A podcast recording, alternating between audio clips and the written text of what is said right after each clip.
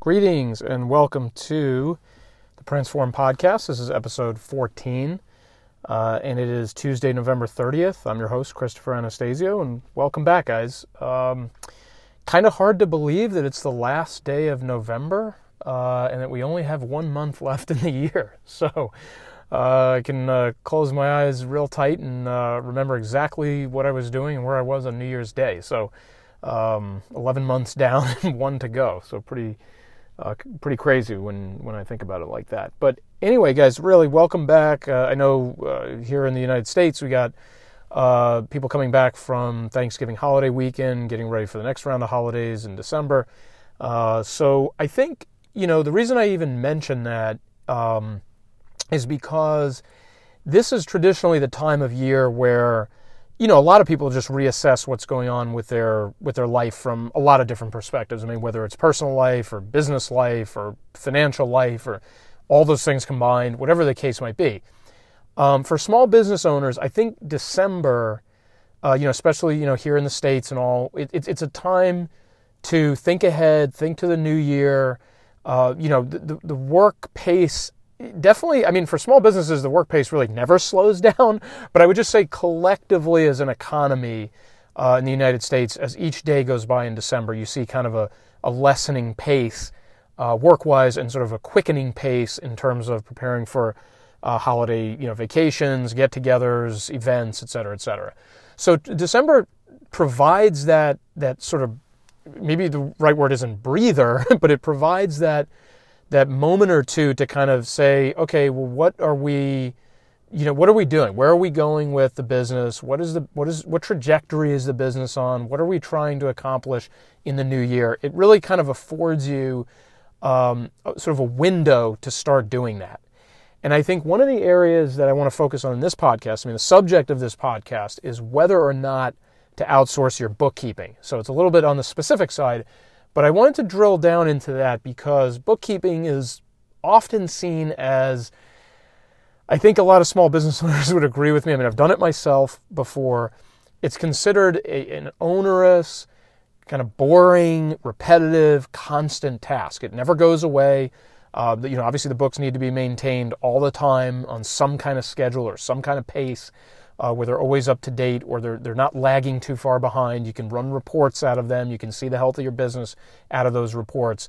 So they're, they're very important in a lot of ways, but they're often just mind numbingly, you know, time consuming. Again, like I said, repetitive, uh, you know, especially if you have a lot of transactions that rotate through your business monthly or weekly or, you know, bi monthly or whatever the case is. So, so it's not fun uh, it's not something anybody, I think, really looks forward to, but it's very necessary and it's very critical to the health of your business. So I think this time of year really affords an opportunity to look at things like that and say, okay, you know, as we pick apart the pieces of our business, which pieces are working well, which pieces are we going to keep working on, let's say personally, which ones might we outsource or get some help on, hire people for, et cetera, et cetera, et cetera. So I just think the timing of this subject and this you know point in the year go well together. So we thought it was a good uh, topic here for episode 14. And I think you know the number one thing I want to say as we delve into you know if you say well Chris I you know I'm doing my own bookkeeping I know how to do it you know why would I need anybody else to do it okay so I'm really talking to the audience that you know, is hopefully doing bookkeeping. I mean, if you're not doing it at all, that's a whole other conversation. I mean, convincing you that it needs to be done, or maybe you're already convinced and you haven't gotten around to it. But I think, you know, there are, are already businesses out there that have figured out that they, while they need their books and their books are very important, they don't need to be the ones doing them. So they've already outsourced it. They've already brought in outside help or, or, or whatnot. I'm, I'm kind of zoning in on those individuals who know it's important. They're doing it. I mean, it's happening for their business, but they're the ones that are doing it. Like the business owner or the, or the, the founders of the business are still doing their own books. And I think, you know, this is where there are a lot of different reasons why you might consider, um, you know, outsourcing your bookkeeping. I think there's, you know, in fact, I'm, I'm definitely not going to cover them all in this episode. Okay, although I am going to tick through a bit of a list. But the real overarching reason is it's the it's the time versus money argument. Okay. Now, before I get into that, before we pick that apart a little bit, I do want to say this. And I'm speaking in many ways from personal experience and also just talking to other business owners and stuff like that. Is I think that when you start a business, you should do your own books. Like you should start off doing your own books. You should not start off like, hey, I started a business on Monday and I outsourced the books to somebody on Tuesday. Okay, you know, being a little bit extreme there, but you should do your own books in the beginning. Long enough, and I'm not going to give you an exact time frame because it differs for everybody, but long enough to understand the rhythm and flow of finances and money and transactions and and charges and you know you know profit and loss reports and on and on and on that you get a sense of that and you get a feel for that and you understand the mechanics of that. And I think the reason that's important, if you say, well, Chris, if the whole episode is about why I might want to outsource, why do I need to ever do it? I hate it. I don't like it. I don't even know how to do it, or, or uh, whatever your explanation is. And so I think the reason that it's important is because when you get to the point where you're hiring somebody, you kind of want to know what it is they're doing. You kind of want to know when they're telling you certain things why they're telling you those things, uh, what things maybe they're not telling you. Like, hey, they're reporting on X, Y, and Z, but they're not reporting on A, B, and C. Why not? Um, you know, to catch errors, to be able to see, like, okay, I hired somebody. Let me check the last few months' transactions and see if it's actually, you know, if they're actually doing it correctly and accurately. Okay, so so really, I think that when you start a business, and I mean, you know, so many of you are going to, I think, resonate with this, but when you start a business, you're everybody right? Your marketing, your bookkeeping, your accounting, your taxes, you know, you're the you're the, the person actually delivering the service, whatever your service might be, or you're the, the person shipping the product. I mean, you literally wear every single hat. And, you know, that's the beauty of starting your own business is you've literally taken on that entire responsibility on your own and you get the perks, quote unquote, that go with that. Obviously they don't always come right away, but you have the perks of being your own boss and determining all those things and how they happen and when they happen and why they happen, uh, etc. So, so really, I, I, would have to say, if you're a business owner who's just beginning, and, and may, or maybe you've begun a while ago and you've never done your own books, getting into those books and understanding what's going on there is critical. Okay, so you should absolutely know what you're doing there, look at what you're doing in, in, in your books and, and, and get a grasp of it and understand why things happen the way they happen at least at a basic level. Okay, I mean, at, at a bare minimum, at a basic level. So, having said all that, now you come to a point, whatever that point is for you, a month, six months, a year, whatever, where now you're going to outsource and you're going to hand it off to somebody. And so, what is the major reason that you do that? And I think the major reason that you have to eventually consider doing uh, the, the outsourcing of, of uh, bookkeeping and other accounting functions the number one macro reason is the cost of your time.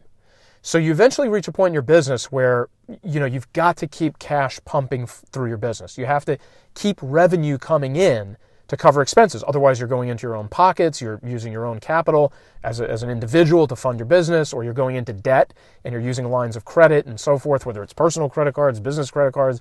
If it's a mess, whatever, whatever the case might be, you, you know, if you don't keep cash pumping through your business, you, ha- you have a big problem that's going to be growing underfoot.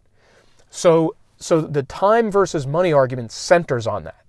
There comes a point where one hour of your time selling your service or product dwarfs impact wise whatever you're saving by doing your books. Okay. So if you can hire a bookkeeper in the United States for, you know, 100 bucks, uh, you know, an hour or 200 bucks an hour, or you send it overseas to a company like ours, to Transform, where we do it for $19 an hour. No matter what that amount is, if your business is functioning even remotely properly, then an hour of your time spent pushing your product or your service into the marketplace and closing deals and making sales absolutely overcomes any advantage you've gained by taking bookkeeping in house. And when I say in house, I mean in house to yourself. Okay, so I mean, this is obvious stuff. I mean, you guys deal with this all the time. I mean, this is something as a business owner, you know, that analysis probably comes naturally to you now. You probably analyze everything that way.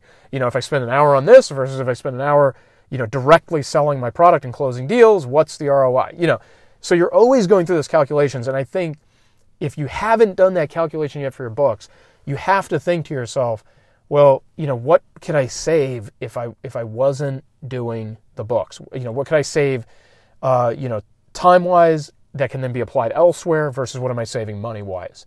Okay, now, you know, one argument I think I can anticipate that you guys might have on this, and I don't necessarily disagree with it, and it's not incorrect, is that a lot of these uh, bookkeeping programs you can uh, automate the bookkeeping. So just about every single transaction, particularly if it's a recurring transaction, can just get booked automatically into your, in, you know, into the books. Okay, and and, and it just fill, basically fills itself out. Okay, and then if you have sort of an out of the ordinary expense, you go in and one off that or you know enter it on your own time or, or, or, whenever you get a chance. And so I understand that, and I think that's something to look at. I think actually you should consider that if you have a robust enough platform that let's say connects directly to your bank, uh, to your bank account, and can import transactions.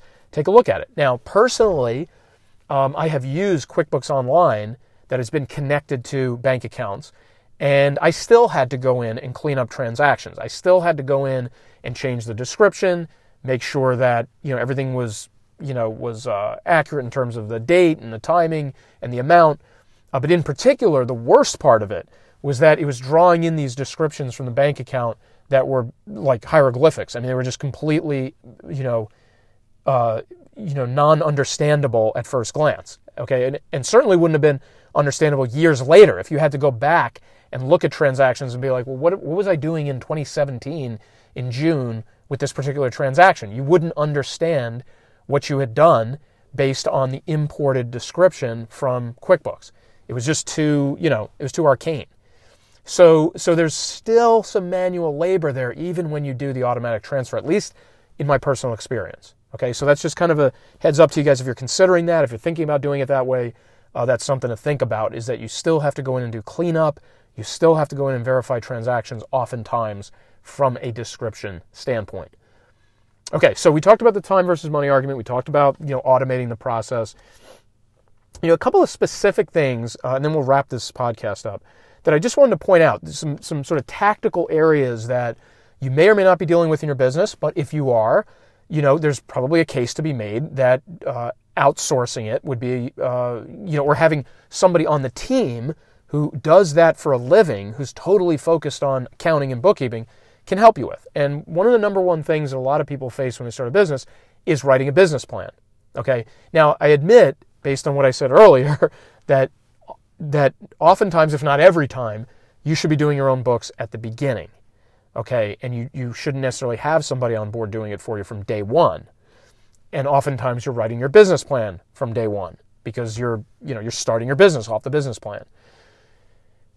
And so I get that, but if you are in a situation where, let's say, you're developing that business plan on a rolling basis, let's say you just want to get your business started and then you're going to flesh that business plan out over time because you've got it in your head and you're just putting it down on paper now. Well, eventually, as you bring an accountant on board uh, slash bookkeeper, you probably want to run that business plan by them. You want them to see the numbers, the projections, you know, any financial pieces of that puzzle that you've put together. You want to give them a crack at it. Okay, so that's just something to consider. I know not everybody does a business plan. I mean, it's arguable whether it's critical or not to do one. You know, some would say it's just slowing you down and giving you an excuse not to start, and others would say no, you absolutely have to do one. You have to think everything through and you have to put it down on paper. Well, if you're the latter category, I would say it is advisable at some point to have an accountant put their eyeballs on your business plan. Okay, so that's number one, just on this sort of laundry list of uh, tactical level reasons. Another reason you want an accountant uh, to look at your, your situation, to be involved with your business, uh, besides just logging transactions in your books, would be for your legal structure, your entity structure. You know, are you set up correctly? Do you have the right kinds of legal entities, corporations, LLCs, whatever the case might be? Um, it's not to say that every accountant is great at that. You should probably interview uh, your your accountants and, and, and your bookkeepers, obviously, on things like this before you hire them but they often are at least familiar enough where they're going to have better advice and better orientation than you would have. Okay, and of course, if you have a really outstanding one, they, they can probably just handle the whole thing for you, and, it, and it's something that just you know would sort of naturally fall under their business uh, uh, offering. Okay, but your legal structure and how you are set up is, is ultra critical to making sure your business doesn't fail down the road due to some unforeseen uh, issue or circumstance. Okay, so we already t- kind of talked about finances. I mean, we talked about doing the books, keeping things updated, bank transactions, etc. So I won't go into that uh, too much uh, all over again. Another area, and I actually am going to do two side by side here, is dealing with the government and being audited. And you know, a lot of people would say they're one and the same. Like if I'm dealing with the government, I'm probably being audited. Well, maybe, maybe not. But having somebody who's in the profession, who's on your team, who can both help you prepare for meetings with the government and or audits, and who can also be potentially present with you when you deal with the government or deal with audits. I mean, it makes a huge difference if you have somebody who's completely focused on your financial picture, who then does a lot of that talking, or at least a lot of that preparation with you to do that talking with that government official, with that, excuse me, with that auditor, uh, or whoever it might be. Okay, so so just think about that. I mean, you know, if you just close your eyes and picture it, you know, do you want to sit across from the IRS auditor and explain everything in your books and your finances? Or would it be helpful if your accountant slash bookkeeper was with you?